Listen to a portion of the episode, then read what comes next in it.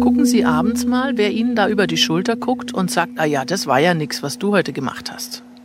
Ne? Oder wenn Sie vielleicht von jemandem herb angesprochen worden sind, der sagt, ja, ja, was ist denn das für ein Mist, was du da jetzt gemacht hast.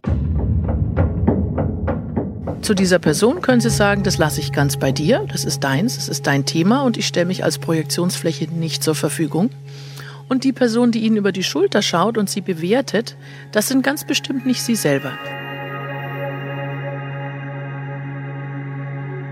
Drehen Sie sich einmal um, schauen Sie diese Person an, Sie werden sie sicher wiedererkennen und sagen Sie ihr genauso, das gehört ganz zu dir, das gehört nicht zu mir und deshalb lasse ich es auch bei dir.